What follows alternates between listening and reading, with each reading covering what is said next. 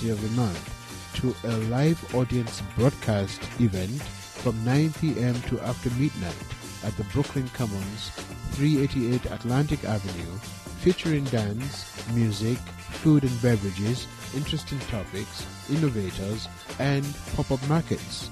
To participate, visit www.afrobeatradio.com and click on Connect or look up hashtag Afrobeat Radio.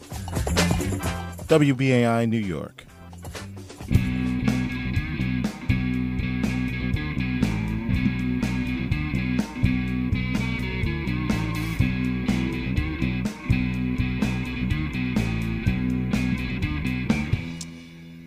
Victory Boulevard to the Grand Concourse, from Jamaica Avenue to the Great White Way, and right here on Atlantic Avenue in Brooklyn, it's 5 p.m. in the five boroughs, and so it's time for Max and Murphy, your interview and call in show focused on the politics, policies, and people of New York City and New York State.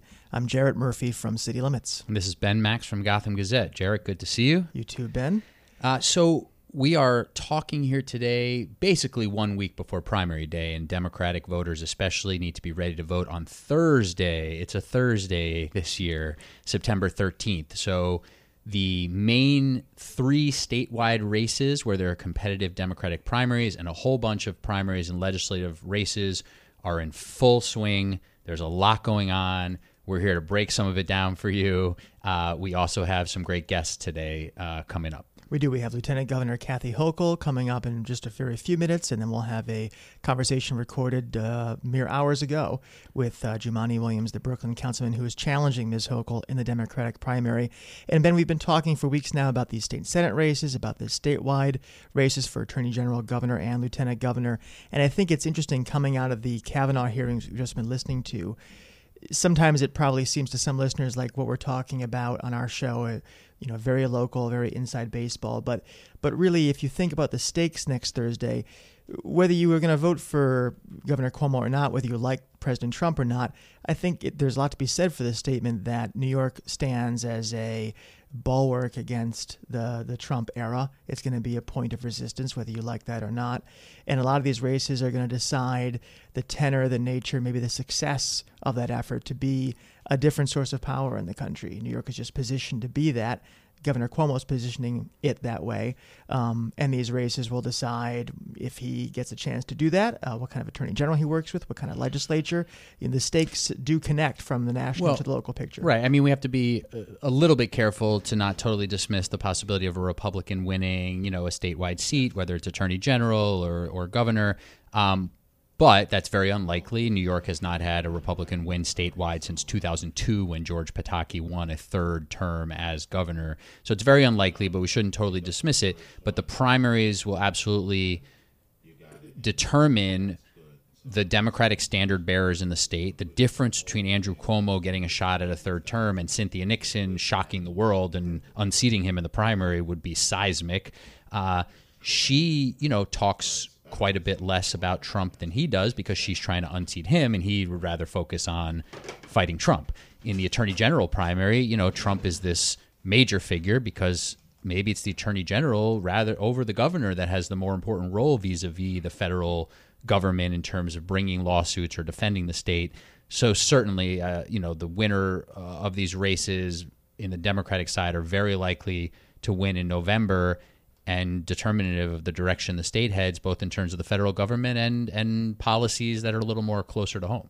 Yeah, and I think in a lot of the races we talked about defining progressivism, which is the sort of dominant uh, ideology of the Democratic Party today, certainly is a big part of the races. You know what uh, what makes a person a progressive. State senate races where you know a progressive is running against someone who calls him or herself the same thing, but happened to join the Independent Democratic uh, Conference. Um, you know the the label is debated there, and obviously also in in the other races, and um, it came up I think at least implicitly in the Times endorsement of Cynthia Nixon, uh, sorry, of, of Governor Cuomo, uh, uh, that came out this morning, released yesterday, obviously talking about this question of, you know, rhetoric and results, and um, you know, obviously giving giving Cuomo the edge on on the latter, certainly. the New York Times editorial board endorsement of, of Governor Cuomo, at least in the Democratic primary, is fascinating. A lot of different things going on there. And raising, as you say, a number of questions that voters need to reckon with as they head to the polls next Thursday. Again, assuming we're talking about Democratic primary voters, which is really where it's all at right now. Uh, you know, there's a few legislative seats that have Republican primaries around the city. There's one on Staten Island. There's one in Queens, I believe, et cetera. But but the main races right now are Democratic primaries. Republicans have avoided primaries for the statewide seats to to coalesce behind their candidates. Uh, the fa- there are just fascinating choices in these statewide races and in a bunch of legislative races for Democrats. One of those choices, of course, is this race for lieutenant governor for the Democratic nomination. And that's what our show today is really going to be focused on. In just a moment, we're going to be joined by incumbent Lieutenant Governor Kathy Hochul. Then we'll have a conversation that I had with City Council member Jumaane Williams, who's challenging her in the primary. And at the end of the show today, we'll take some calls. We'll talk about the two interviews, and we'll set the stage for for primary day in a week. So I believe we have Lieutenant Governor Kathy Hochul on the line. Lieutenant Governor, you're on Max and Murphy with Ben Max and Jarrett Murphy. Thanks for joining us. Very happy to be back. How you guys doing? Doing well, thank you. It's good to talk Great. to you again. Um, so we're a week from primary day, just about. Uh, we want to give you a, a, chance to give our listeners here on WBAI your pitch for why you deserve uh, the nomination again as lieutenant governor in the Democratic primary. Well, it's very simple. It's all about our record of accomplishment over the last four years. It was four years ago when the voters, primary voters and general election voters of the state of New York elected me to be part of a ticket and to run with Governor Cuomo, and we made promises. And we've kept those promises, and I think that's what's being recognized is that we have the experience, the uh, the leadership skills, but also a record to be able to talk about and say this is what we get done when we work together. And that is a defining difference in how I view my role as a partner to the governor, to continue to be an ally of his, to get things done for the people of the state of New York, as opposed to an adversarial role. And I think that's the difference that voters embrace I've spoken to many, including uh, hundreds of people at senior centers and at subway stops and all over, and they like the results that we've been able to accomplish, increasing the minimum wage to $15, highest in the nation, the most generous paid family leave program in America that's changing families' lives, uh, making sure that we have a program that offers middle-class families the first time to be able to go to college at a SUNY or CUNY school without having to pay tuition. And so we've, we've got a lot that's been done but at the end of the day, it is all about our record and the ability to take on Donald Trump. And that is something, as a former member of Congress from a tough, tough district, the most Republican district in New York, I love a good fight. I'm used to fighting Republicans, and I say bring it on. Madam Lieutenant Governor, you mentioned their defining difference between you and your opponent. And speaking of, of, definitions, one interesting thing about this race is this is not an office that typically gets as much attention as the governor or, or some other state offices. And so, how you define the job and what your job looks like day to day, I think, is something I'd, like to ask about. Uh, obviously, you have statutory duties as lieutenant governor, but uh, I'm curious if you can talk about what does your portfolio look like and what role have you played in some of those successes you mentioned very happy to talk about it. First of all, statutorily, I am required to step in if necessary to fill the role of governor. And so that's where people need to make their initial judgment. Say, does she have the temperament, the disposition, the record, and the uh, the knowledge to be able to have the experience to be the governor of the state of New York? And the answer on that is yes. Secondly, I do preside over the New York State Senate officially. But thirdly, the most important is to champion causes that better the lives of people in the state of New York. And as the only woman in statewide office, I've felt, felt a special responsibility, particularly in this era of Donald Trump. And we are at risk of losing rights that we've had in our state since 1970, the right to choose. Those are very much endangered with the new Supreme Court nominee likely to become a member of the Supreme Court. And so I have championed and fought for these issues. I've been on the front line of battles to protect women's right to choose, uh, reproductive health, making sure that they're paid equally for the work that they do, eradicating sexual assault on college campuses, working on sexual harassment policies. So I've embraced these issues as a woman, but also championing issues like fighting the heroin opioid um, epidemic that we have in our state right now. And this is something that touched my family very personally. We lost a nephew just a couple of years ago, and I know the pain that families go through. So the governor and I spoke about me taking a leadership role and going all over the state of New York formulating policies based on conversations with people in the recovery business, uh, people who are families that have been affected, people who are in recovery themselves. And we formulated a policy which was enacted by the legislature just over a year and a half ago, and we're making a difference. The numbers are starting to trend in the right direction. So those are just a couple of examples in addition to I chair all the economic development councils in the state of New York, which brings me to all 62 counties and making announcements, uh, which some people don't think it's good to make an announcement that something good is happening or people are back to work or a new center has opened or workforce training center. But I happen to think those are positive outcomes. And so I'm going to continue to cut the ribbons because that means we're getting stuff done. So I, whatever the signature issue is, uh, I, I put on it just this past last week and last night. I was involved in making sure that we got our speed cameras on in the city of New York when a million point one kids are going back to school. Uh, the governor asked me to be out front on that. I said, absolutely. I'm a mom. I fight for safety of our children every day of the week. And so these are issues that come up in addition to the statutory roles that I've already been performing. Lieutenant Governor, the Times endorsement of your running mate, the governor, Andrew Cuomo, uh, that came out today, um, was, is lengthy and detailed, but it, it has a thrust in it that uh, Cuomo has reacted to a change in the prevailing political winds, that he has moved left in response to Cynthia Nixon's candidacy and to um, other developments uh, on the political landscape. Uh, from your vantage point, um, is that what you feel has occurred? Has Mr. Cuomo and, and you along with him um, evolved during your time in office? You know, let's take an issue of what defines a progressive. We've been fighting, for example, for our environment. We banned fracking when other states surrounding us are still uh, fracking in Pennsylvania. So I think I, I reject the notion that we are that we are simply reacting to someone else and that we've had our very progressive agenda, whether it's fighting for criminal justice reform. We raised the age a year ago, uh, something that wasn't expected to get done. We increased the minimum wage before the race began. That's a year old. Paid family leave we've been working on for years. And what about some very tough issues like passing the SAFE Act? Um, that, and I represent upstate New York as a member of Congress. That was a tough, heavy lift for the governor to get done, but he said we want to make sure that we protect all New Yorkers and we have the toughest gun laws in the nation.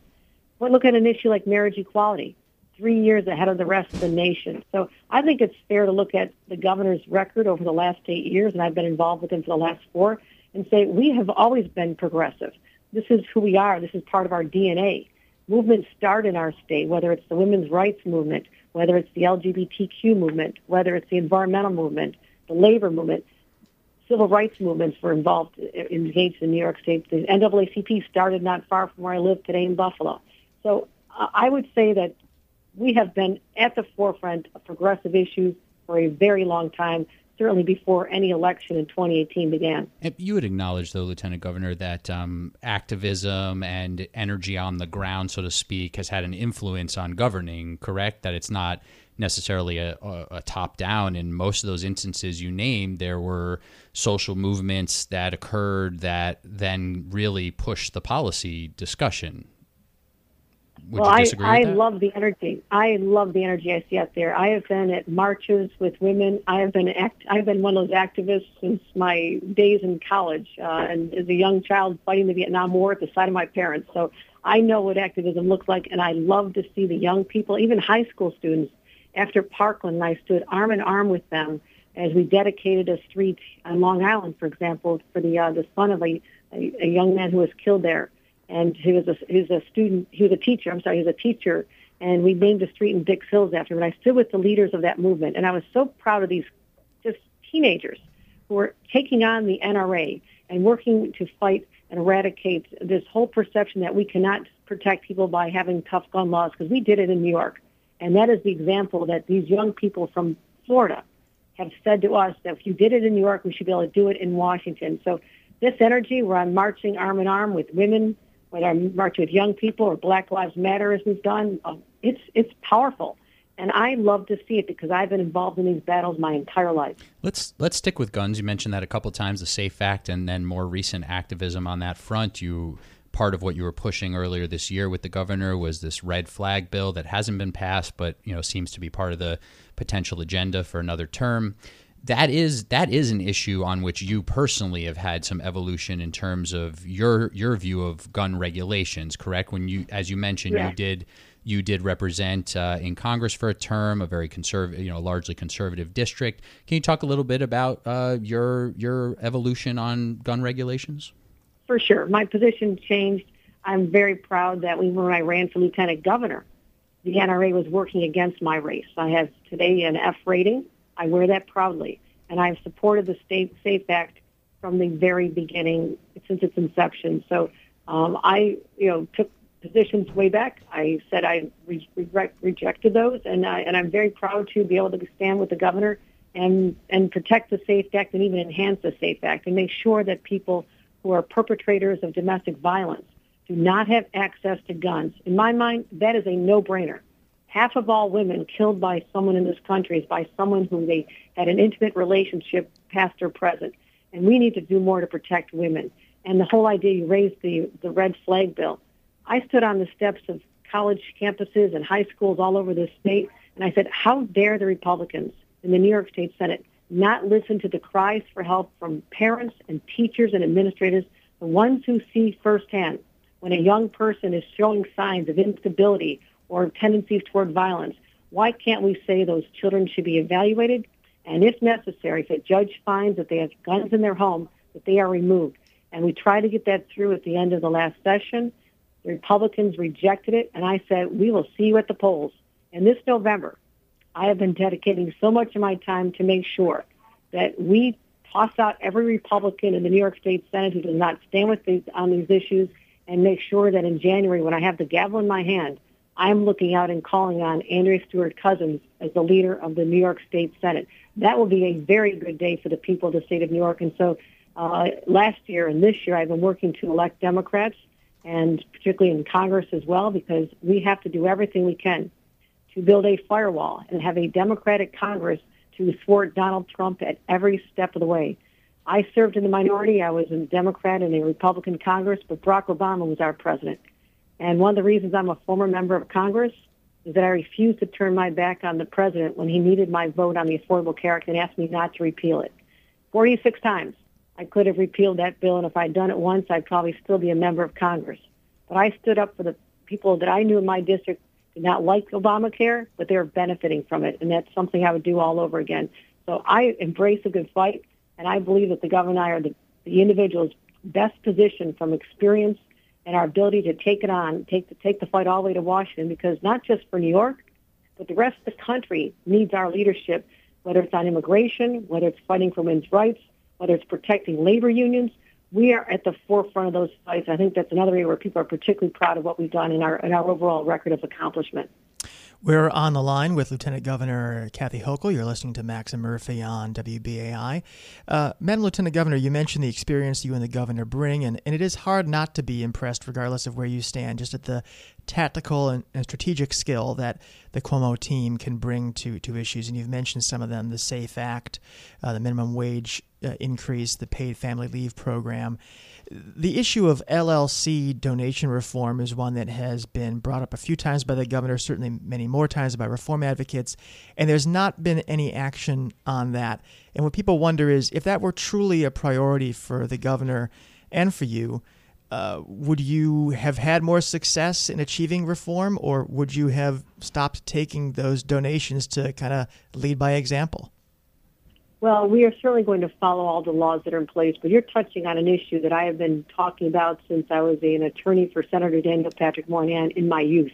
And I was actually a staffer who helped craft language to have the first ever campaign finance reform that had public financing of federal elections. Think about that. And this was a couple decades ago where we actually knew back then that the influence of money was corrupting and we needed to make sure that we took out the power of money in our political process. But fast forward today, if we can change the New York State Senate, if we can elect Democrats, I believe this will be early in our agenda to have these necessary reforms to take money out of politics. And we would support the LLC elimination of that loophole, but also more disclosure. And I also believe a separate reform, but one that's important, our legislature needs to be full-time. Because when you think about the fact that if they take outside income, whether they're an attorney, or someone like Shelly Silver, there are too many inherent conflicts of interest. We should pay them more, make it a truly full-time job, pay them more, definitely more than they're earning now, but also say no outside income. So there's a lot of different ways that we can get at this whole issue of the influence of money in politics. And I believe that if we have willing partners in the New York State Assembly, we already do, we take over the Senate, and we will make sure that this happens very early on. But tied in with that is also our strong desire to have voting reforms in the state of New York. We're talking about a primary in September. People just had a primary last June. They have a general election in November, and it's on one day. They only have one day on which to cast their votes. And so we want to make sure that we have early voting, just like they do in many other states, where you can actually cast a ballot. Let's say it's 10, 12 days prior to an election. And that's a great accommodation for the countless individuals who get up every day, go to their jobs, have to take care of kids after school, go to, you know, parent-teacher meetings or take care of elderly parents at night. There's nothing magical about one day of the week in order to cast your vote, whether it's a Thursday in September or a Tuesday in November. So I have a whole list of voting reforms I'm working on with the governor to make sure we get over the finish line. Again, I am excited.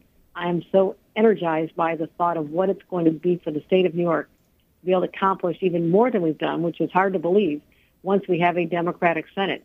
So you look at all the accomplishments we got through, that was with one hand tied behind our back. We've had to deal with the Republicans in the Senate and still got through incredibly progressive reforms that are bettering people's lives in New York. That's what my job is all about partnering with the governor and getting stuff done for New Yorkers.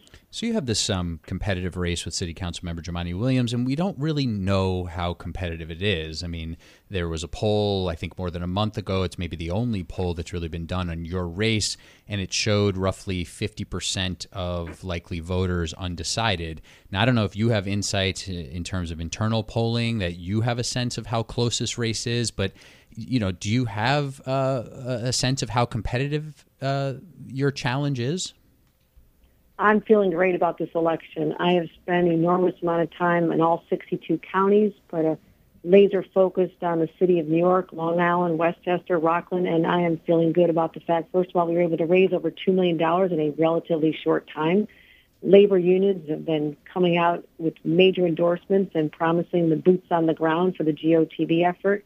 I've been on TV for over a month now. So like today when I walked into senior centers on uh, with Deborah Glick in, in Greenwich Village, I walk in and they all say, well, there's Kathy Hochul. And so I would say when polling was done a month ago, that was not the case, but that's because of hard work, showing up, going out there, meeting people in the streets and at the night show summer events and going to block parties and going to churches and I'm all about showing up, and people are now saying, "Well, I just saw you at the uh, the West Indian Parade. Well, I just saw you in church. I just saw you at this event." So I'm enjoying that connection that you get usually in a small town. I'm starting to feel it in Brooklyn. I'm feeling it in Manhattan, and that says to me that our uh, our efforts are starting to pay off. So we have a lot of support, aggressive get out the vote initiatives that's going to be undertaken very shortly. And I'm going to be at the subways again tomorrow, and I love it. I embrace campaigning. This is my 11th race. I've had a pretty good record, except by losing Congress by one percent. But I'm I'm a I'm a winner, and I'm going to continue finishing strong. And I'm really excited about the people who have their faith in me once again, like they did four years ago. So we have about 90 seconds left with Lieutenant Governor Kathy Hochul, and I'm curious, ma'am, since you have been around the state, keeping your ear to the ground, I know focused primarily on the primary. What do you think the prospects are for Democrats to take control of the state senate, that all important uh, upper house of the legislature you mentioned as being so such a linchpin to your hopes for uh, Governor Cuomo's third term? Do you have a, a prediction to make, or what, what, does that feel like? Oh, it feels good out there, and I will tell you is uh, we'll get through this primary, and starting September 14th, uh, we'll be continuing laser focused on first of all helping candidates raise money that's important. I've already offered that I would headline events for them because I know how important that is, that they have the resources to go the distance. Uh, the governor are going to continue doing that. I've been out there helping Monica Martinez and Anna Kaplan on Long Island just recently. I was with them this weekend, and I'm going to head upstate. And I, I know how to win upstate. I know the messaging.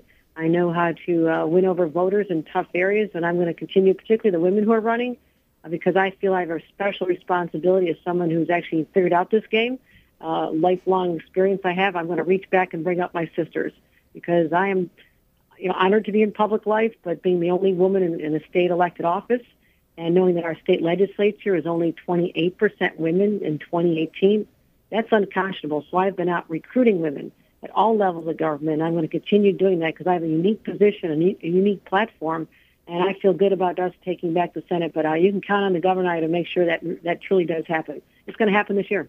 Okay. Well, we're going to have to leave it there with Lieutenant Governor Kathy Hochul. We thank you so much for joining us. Good luck in the last week on the campaign trail. Thank you very much.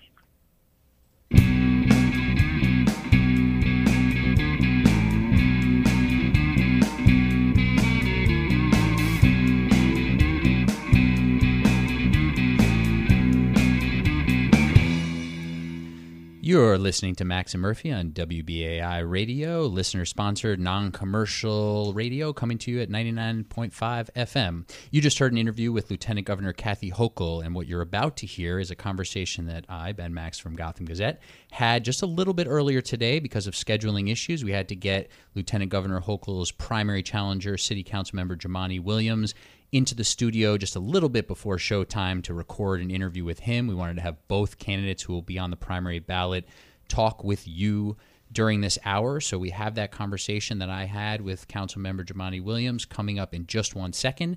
And then after that conversation, we're going to open up the phones for calls about the Lieutenant Governor primary or anything else you want to chat with us about for the final minutes of the show. So tune in here for the conversation with Jumaane Williams and then give us a call after. So we are joined by City Council Member Jumaane Williams, Democratic candidate for Lieutenant Governor. Thanks for being with us. Thanks for having me. It's always a pleasure to be on. So we are basically a week from primary day. How is the campaign going? How do you feel about where things are at? We are very excited. We seem to be only going up, so there's a lot of wind on our backs. Um, you know, some people are just starting to tune in to what's happening and realizing that the uh, the election is a week away. There's a blue wave traveling all across this country that polls haven't been able to pick up. Um, so we're excited about that. Uh, if you're on the blue side, I think you're feeling really good right now. And so it's just a matter of uh, getting our message out, and we've been able to, we have been able to do that quite effectively, actually. So you say if you're on the blue side, but this is a Democratic primary, so both candidates are on the blue team how do you measure the fact that you feel like you're going up? I mean, you said you feel like things are going well. What is it? How do you how do you measure that? There hasn't been a poll in the race in quite some time. The one major poll that we saw about a month or so ago showed 50% of those polled undecided between you and Lieutenant Governor Kathy Hochul. So how do you have any sense of how it's going? Well, I've been saying for about a year now that any blue just won't do, uh, meaning that I am running against a, a corporate establishment of Democrats that have a particular way of doing things that is out of style now, and they are trying to adapt to what is in style. Uh, I don't go by style; I go by what's right. And I've called myself an active select official for quite some time, a productive one of that. Uh, there are many people who pushed back on that idea and are now adopting. And it's just amusing sometimes to see the governor, lieutenant governor, fumbling with concepts that they're, they're just not used to. And you see that playing out across the country, whether it's Stacey Abrams in Georgia, Andrew Gillum in Florida, Ayanna Pressley in Massachusetts. You see people who have been uh, uh, had the language and the, the, the the feelings and doing things the way we all think they are right to do, but are politically sometimes risky. Those are the people who are actually right getting the benefit of the blue wave and the establishment Democrats, uh, the corporate Democrats, those who have been out of touch for quite some time and left us unprotected to this orange madness, they've been on the losing end of that. So it sounds like you're explaining that you've staked out your candidacy like some of these others, you know, sort of on the left of the folks you're calling the sort of centrist corporate Democrats.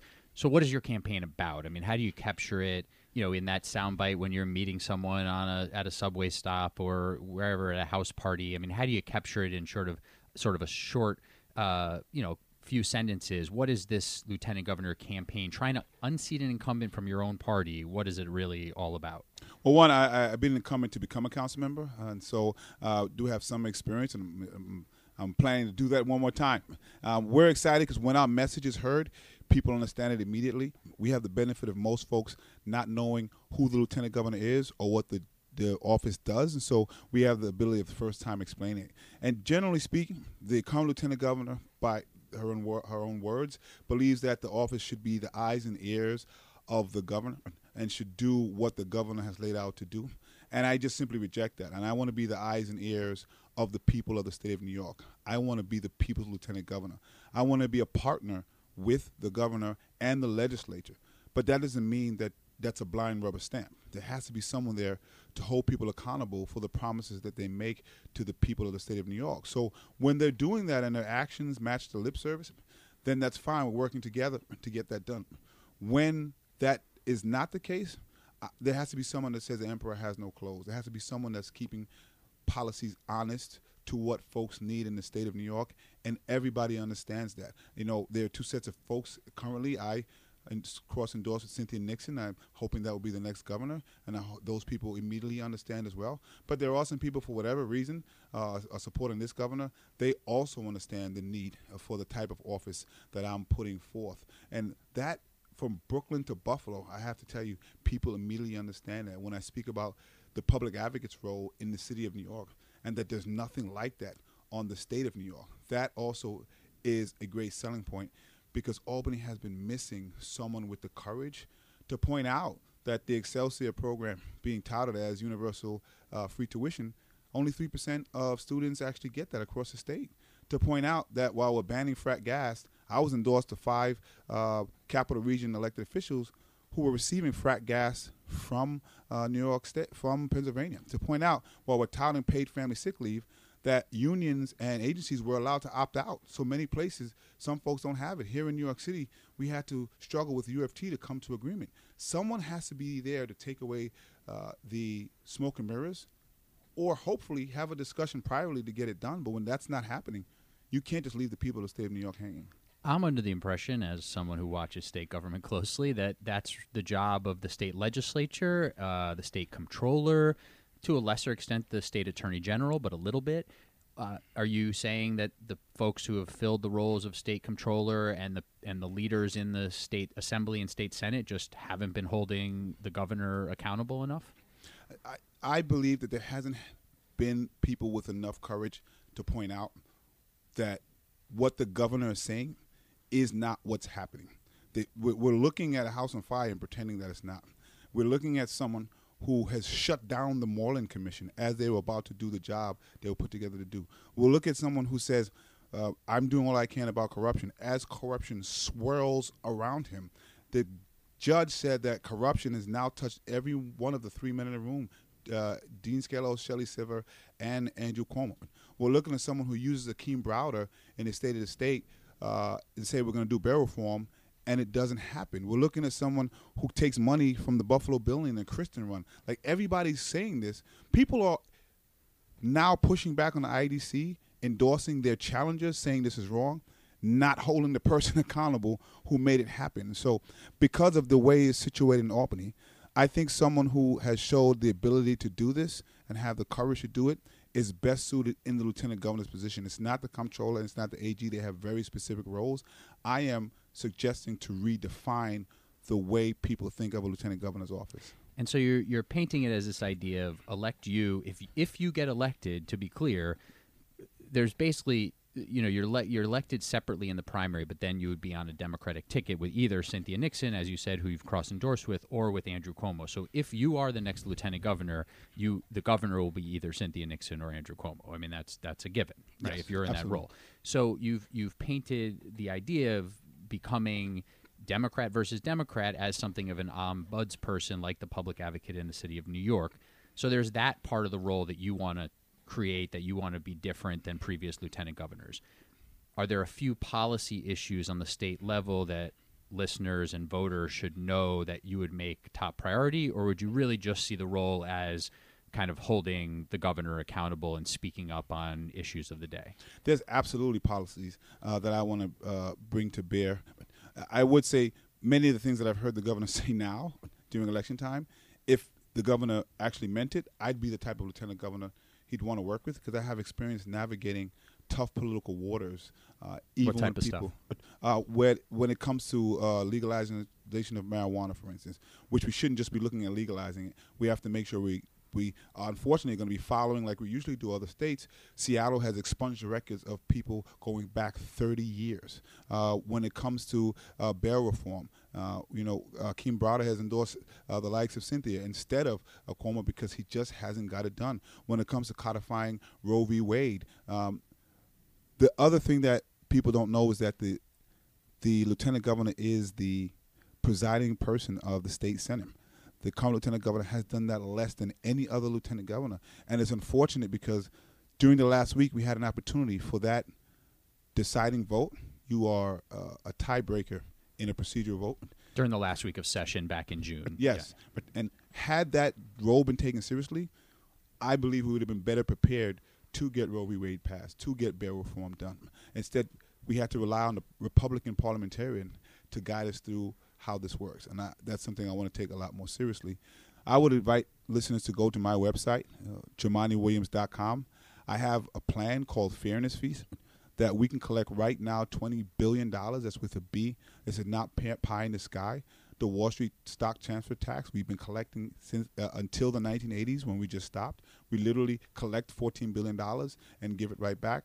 That can affect so many things from Cuomo's transportation crisis, Cuomo's MTA, the educational issues that we have, uh, Cuomo's housing crisis. Uh, it can address the issues of climate change by building out renewable energy and giving the state a new new deal. While we're building out the renewable energy, we're providing jobs for folks. Uh, and the reason we haven't been able to get those fairness fees is because we need the political courage, and there's also an arbitrary spending cap not to be confused with the property tax cap, which I support. But with that property tax cap and that spending cap, it's a squeeze. The governor arbitrarily just decided the local governments can't spend more than 2% on their budget. That makes absolutely no sense because they're saying if you can collect more, you can't even spend it for no reason. There was no discussion in the legislature. I believe decisions he makes is primarily because he wants to run for president. We need to focus on New York State. Uh, the rent laws are up next year. That's the second critical thing that we have to focus on. The housing is probably the most palpable failure I've seen in this administration uh, all over the state. We have to strengthen it here in New York City, uh, and we have to bring it to most of the state that doesn't happen. And of course, uh, gun violence and policing issues are another two issues that I've have provided a lot of leadership on. And the easy way that people talk about this is legislation like the SAFE Act, which is fine. We need legislation. But it's harder to talk about the root causes gun violence is down in New York State simply because here in New York City, uh, myself and others have provided leadership on how to do that. And so they told us well, if we did what we did, things would go crazy when we dealt with the abuse of stop, question, and frisk, and address gun violence in a different way. Well, six or seven years later, we're the safest city we've been since 1951. If you're a victim of crime, that that data means nothing to you. We understand that, but we're going in a direction. All everywhere else, in the state, even though Safe Act Pact, if you go to Buffalo, 20 people shot and killed in a month in a population that has 250,000 people. If you extrapolate that to New York City, that's thousands of people. Albany, Suffolk, gun violence is up because people are using talking points, but it's real lives. And so you have to have people have leadership on these type of issues. So we're talking with Jumaane Williams, city council member from Brooklyn, running for the Democratic nomination for lieutenant governor. We've got a few more minutes with Jumaane. Uh, so a couple questions to follow up on things you you've mentioned. One is you seem to indicate that there's some people who are supporting Andrew Cuomo, but you think are behind you for lieutenant governor because the way that you're outlining the way that you would fulfill the role of lieutenant governor uh, speaks to them, and they think that Governor Cuomo, if reelected, could really use more of a check. Is that is that accurate? Did you did you say yeah, that before? I, so one, I, I just want to be clear. Cynthia Nixon I, I'm hoping Cynthia Nixon will be the next governor of New York State, and that is who I'm supporting. And I would love to have the people who are supporting her as well. And I believe we have a great synergy. There are people I know that uh, I don't think this governor has provided leadership in anything, by the way. I think he's provided fellowship at the very best. And we have a lieutenant governor that believes the job is to follow the fellowship of the follower. And we need real leadership. Uh, but there are people who are supporting the governor. Um, a lot of people respond to his bullying and, and fear tactics people are responsive to it. At the same time, they do know that many things that he says, like it's almost Trumpian. He'll say one thing today and just flip it the next day and pretend like it never happened. And people know that about him and understand that the vision I have for Lieutenant Governor will be very beneficial to the state of New York. Just keeping people honest in what they said they wanted to do. That's what I've done for my career, even when it's politically difficult even when people say, don't do this, don't take this on, uh, it's a difficult thing to do. Uh, people don't realize, uh, people sometimes believe that only uh, white upstate communities are conservative. That's not true. And I, I represent a Caribbean district. They have very conservative views. I've had to convince people that stop question frisk was being abused and not helpful. That's a that's a hard thing to do. I don't believe I got elected to get reelected to get high office. I got elected to do a job, the best job that I can be, and representing the people I represent. I hope that does get me reelected. I hope that it does get me to a high office if that's what I seek. But that's not the main job. So the a, a, big big chunk and it's evident by where candidates are spending their, their time but a big big chunk of the primary elected is going, electorate is going to be in New York City and that's that's been clear from where yourself and Kathy Hochul and Andrew Cuomo and Cynthia Nixon and others the AG candidates have been spending their time but you've also traveled around the state a bit. You've mentioned Buffalo a couple of times, and obviously Kathy Hochul, who you're trying to unseat, comes from that Erie County area. Was a one-term representative in Congress from there. Was a county clerk. Um, but just explain what's what's one or two things that you've learned from you know your travels. You have done some travels around the state. What's a couple of things that you've learned about issues affecting New Yorkers outside of New York City? We made a bunch of trips uh, across this, across states Syracuse, Rochester, Albany, Hudson Valley. Uh, I believe we're going to Ithaca uh, tomorrow. So we're we're leaving no stone unturned. But I, I, will tell you something. There are differences wherever you go based on culture. But what's the immediate problem? What's the local structure of the government? I have to tell you though, I found a theme from most places. And that is most people want a few things that are the same. They want to have good food on the table to feed their families. They want a, a safe roof over their head and live in a safe community. And they want their children to go to a good school and do better than they did. And I have to make sure I find out, sort of like in my district, there I uh, have different ethnicities, different religions, uh, different races, and different beliefs. I have to find out in each one of the areas what is the blockade that's preventing people from living their best life based on the things that I said. So while it's Cuomo's MTA, here in uh, New York City. It's Cuomo's NFTA in Buffalo. Uh, it is Cuomo's lack of providing the needed resources to pave the roads in Syracuse and other places. That's a huge problem. Immigration shows itself in surprisingly different ways. We know what it is here in New York City. We have a little bit more protection as a sanctuary city. We have to do much better. Across the state, it's even worse. In Syracuse, Rochester, there are ICE officers who are waiting in bus stations to greet people by seeing if they can deport them. But if you go further north country, immigration is showing its way its face uh, by even conservative and Republicans who own farmland but are being raided by ICE, and then they're losing um, the people they need to make their business. And so the themes have been similar, but depending where you are, there are variations. And my job is again not to be the eyes and ears of the governor, but to be to be the eyes and ears of those people and make sure their voices are being heard at the highest levels of government. Last couple questions: Are you uh, you've raised some money, but nowhere near what Kathy Hochul has in the bank. She's obviously, uh, you know, had offices she's run for before. She's now an incumbent for a statewide seat. She's got Andrew Cuomo's support, um, so she's got significant fundraising advantages. Uh, could that be is is that possibly going to be your undoing in this race that she has a lot more money to spend plus the backing of Cuomo and the state party? Are you concerned about um, not being able to get your message out enough? I mean, you're always concerned about fundraising. We knew from the beginning that we would never raise as much money as uh, the lieutenant governor or as the governor. One, we're not accepting money from corporations or big real estate. We're also not going to accept the nefarious money which they have seemed to accept on a regular basis. With that said, we said we are going to raise enough money to run a competitive and ultimately winning campaign. That is exactly what's happening. Um, the last poll that you mentioned had us pretty much neck and neck. Uh, the incumbent was at 30%. I was at 21%. Half of the electorate were undecided. For an insurgent, that is awesome news uh, to hear that uh, because that means that people just don't know who the incumbent is. We're doing wonderful uh, digital media uh, campaign. Um, we are also on the ground in a way that we know the lieutenant governor isn't because she hasn't spent years as a community organizer, active as an activist, building these this infrastructure. I happen to have been a, a Bernie delegate. That infrastructure was still in place, so it really gave us a boost. People don't know, but I also ran a statewide organization called Tenants and Neighbors dealing with housing issues.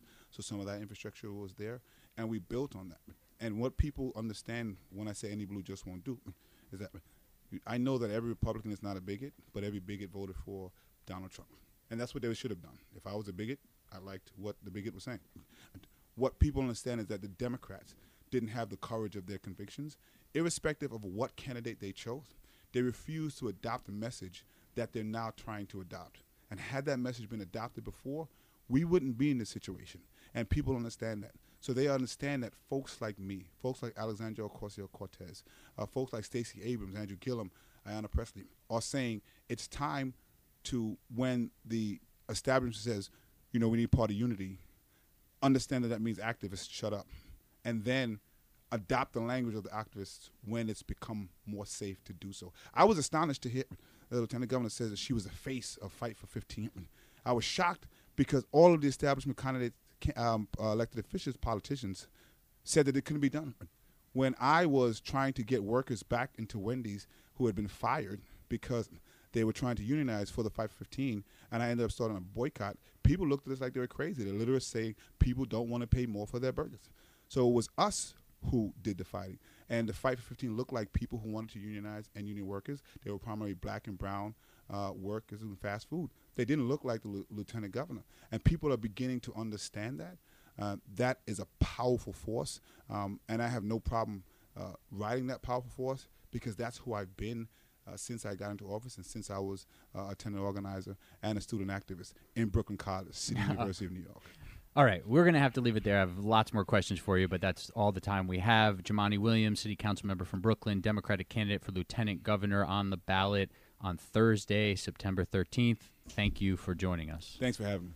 We're back on Max and Murphy here on WBAI 99.5 FM, listener sponsored non commercial radio. You've just been listening to a conversation my colleague Ben Max of Gotham Gazette taped earlier today with Jumaane Williams, a Brooklyn council member and a Democrat running for lieutenant governor. Earlier this afternoon, you heard live on the phones here from Lieutenant Governor Kathy Hochul, his opponent in that January, September 13th primary. Uh, ben, interesting conversation. You, you, did a great job with that interview. Thank you so much. David I Frost. I appreciate it. Yes, really skill. pressed him there. Um, so, I mean, listen, we've seen with these two candidates, and I moderated a debate between them last week. We've seen very different visions for the role of lieutenant governor. They have very different backgrounds.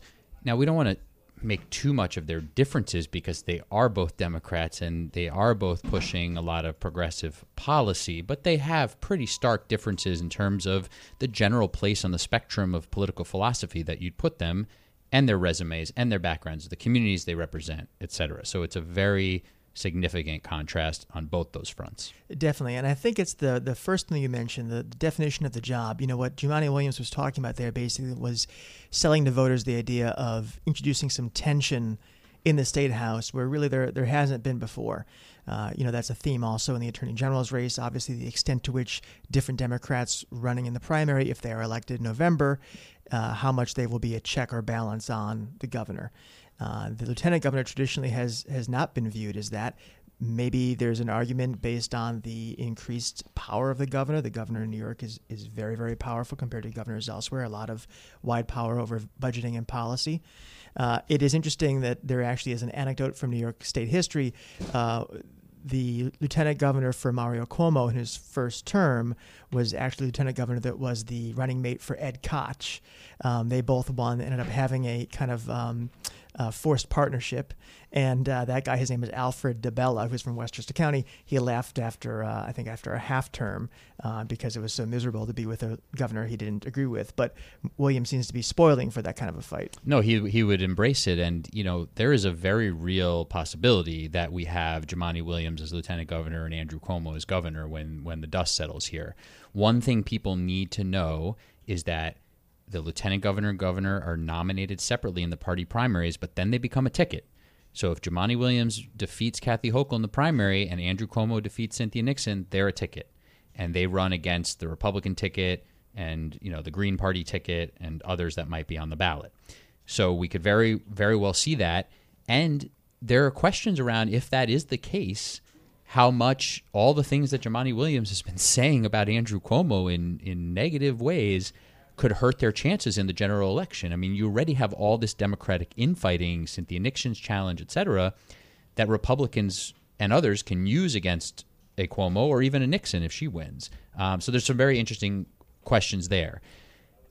I've raised this. I asked this at the debate to, to Jumaane Williams, questioning really his rationale behind trying to change this position constitutionally and the fact that they are elected as a ticket, it just the position is really not designed to be that. Now that doesn't mean you can't try to make it that, but the governor could sort of zero out your budget and take away your executive office and things like that and uh, I just don't know that that's really where it's supposed to come from. As I indicated in that interview, it, it's really the legislature that's supposed to be more of the check on the governor.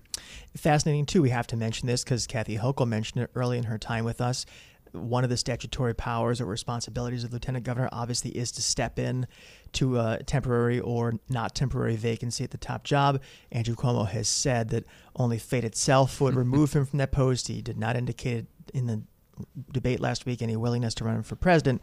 But obviously, it is fascinating to think about that were he to leave office for any reason, including because he sought or was was invited to to take national office, that one of these two people would become our governor, and that could be Jumaane Williams. It's a, a fascinating uh, feature of the race. Also, the politics of this, uh, you know, the, the, money is such a huge uh, differentiation between them. I believe it's about five to one now that they have on hand based on the most recent reports.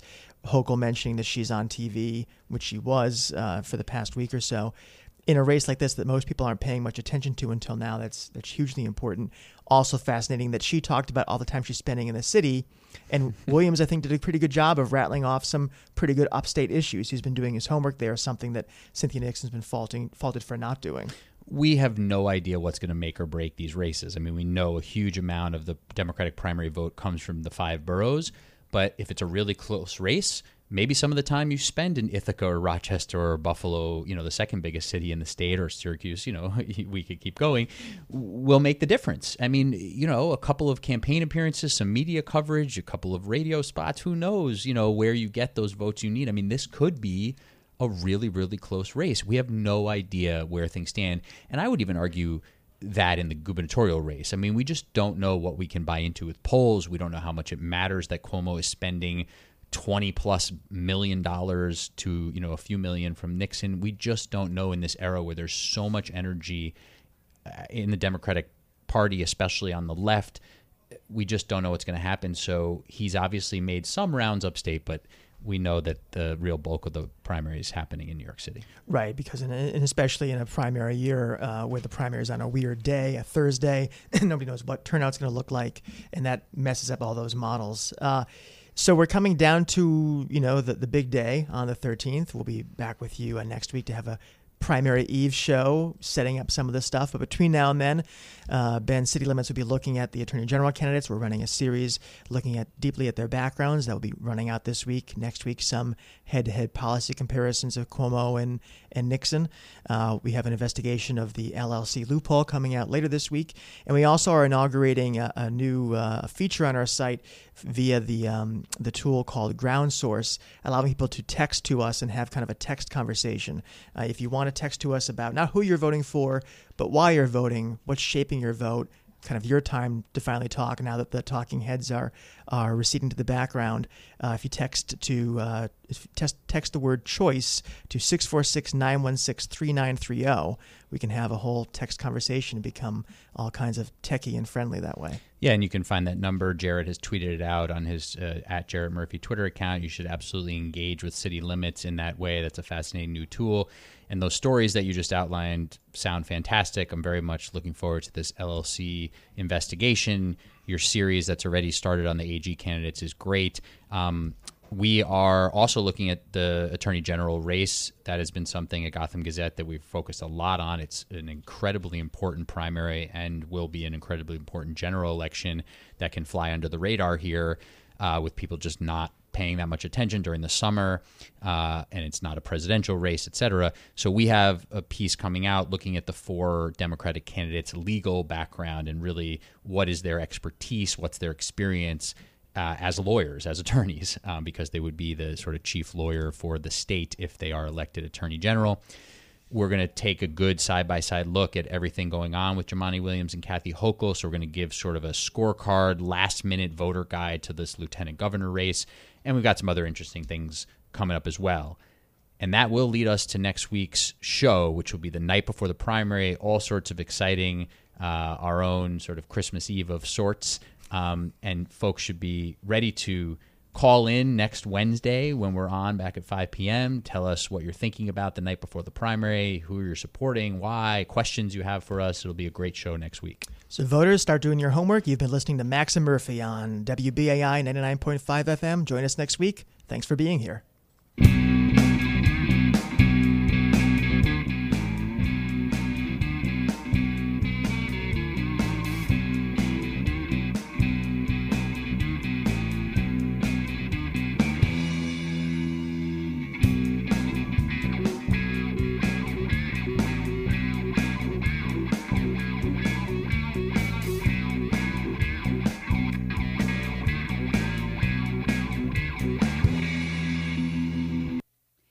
WBAI New York, your community bulletin board.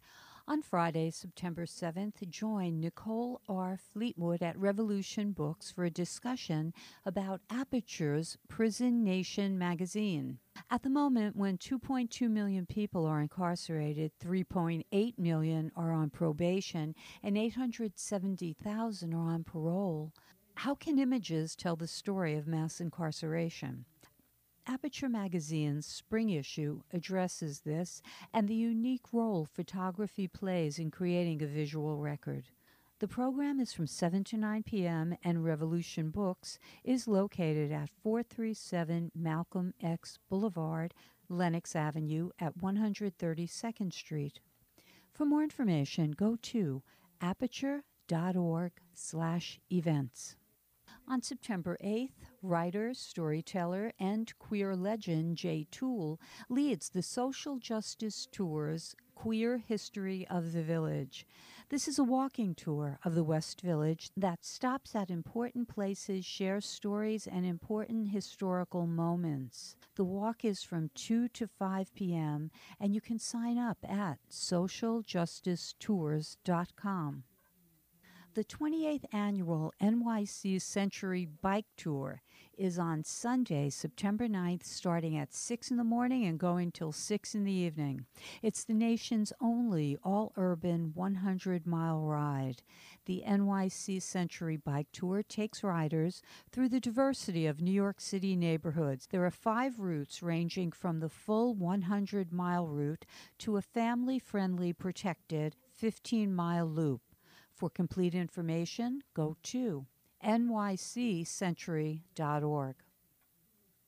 A grant writing clinic in partnership with Northern Manhattan Arts Alliance is at Word Up Community Bookshop on Monday, September 10th from 5 to 9 p.m. Here you can learn techniques for successful grant writing. The program will be in English and Spanish and bring two printed copies of the grant you are working on. Word Up Community Bookstore is located at 2113 Amsterdam Avenue in Manhattan.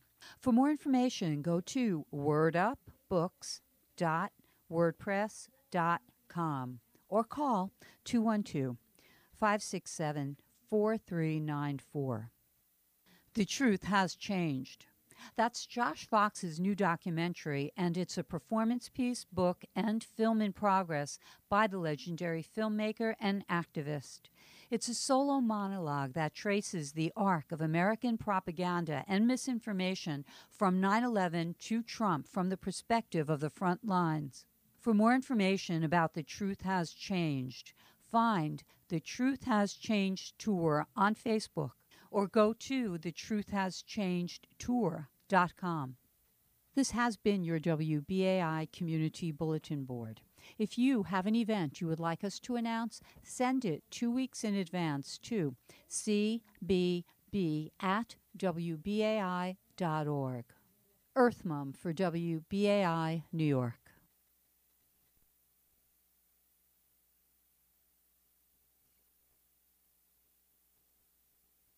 But I want to say WBAI. I like BAI. The great Studs Terkel. I know it's known as a kooky, goofy station, and yet it's so exciting for that very reason. I like BAI. I wish there were more stations like our number, but more like this, with the outsider's views expressed often and frequently. And once again, this is WBAI New York, 99.5 FM, and WBAI.org online. Thank you, Studs Terkel, for those kind words. Even beyond, you're still speaking truth to power. And yes, we're a little weird, and we keep it that way. It's a reason why we're listener sponsored.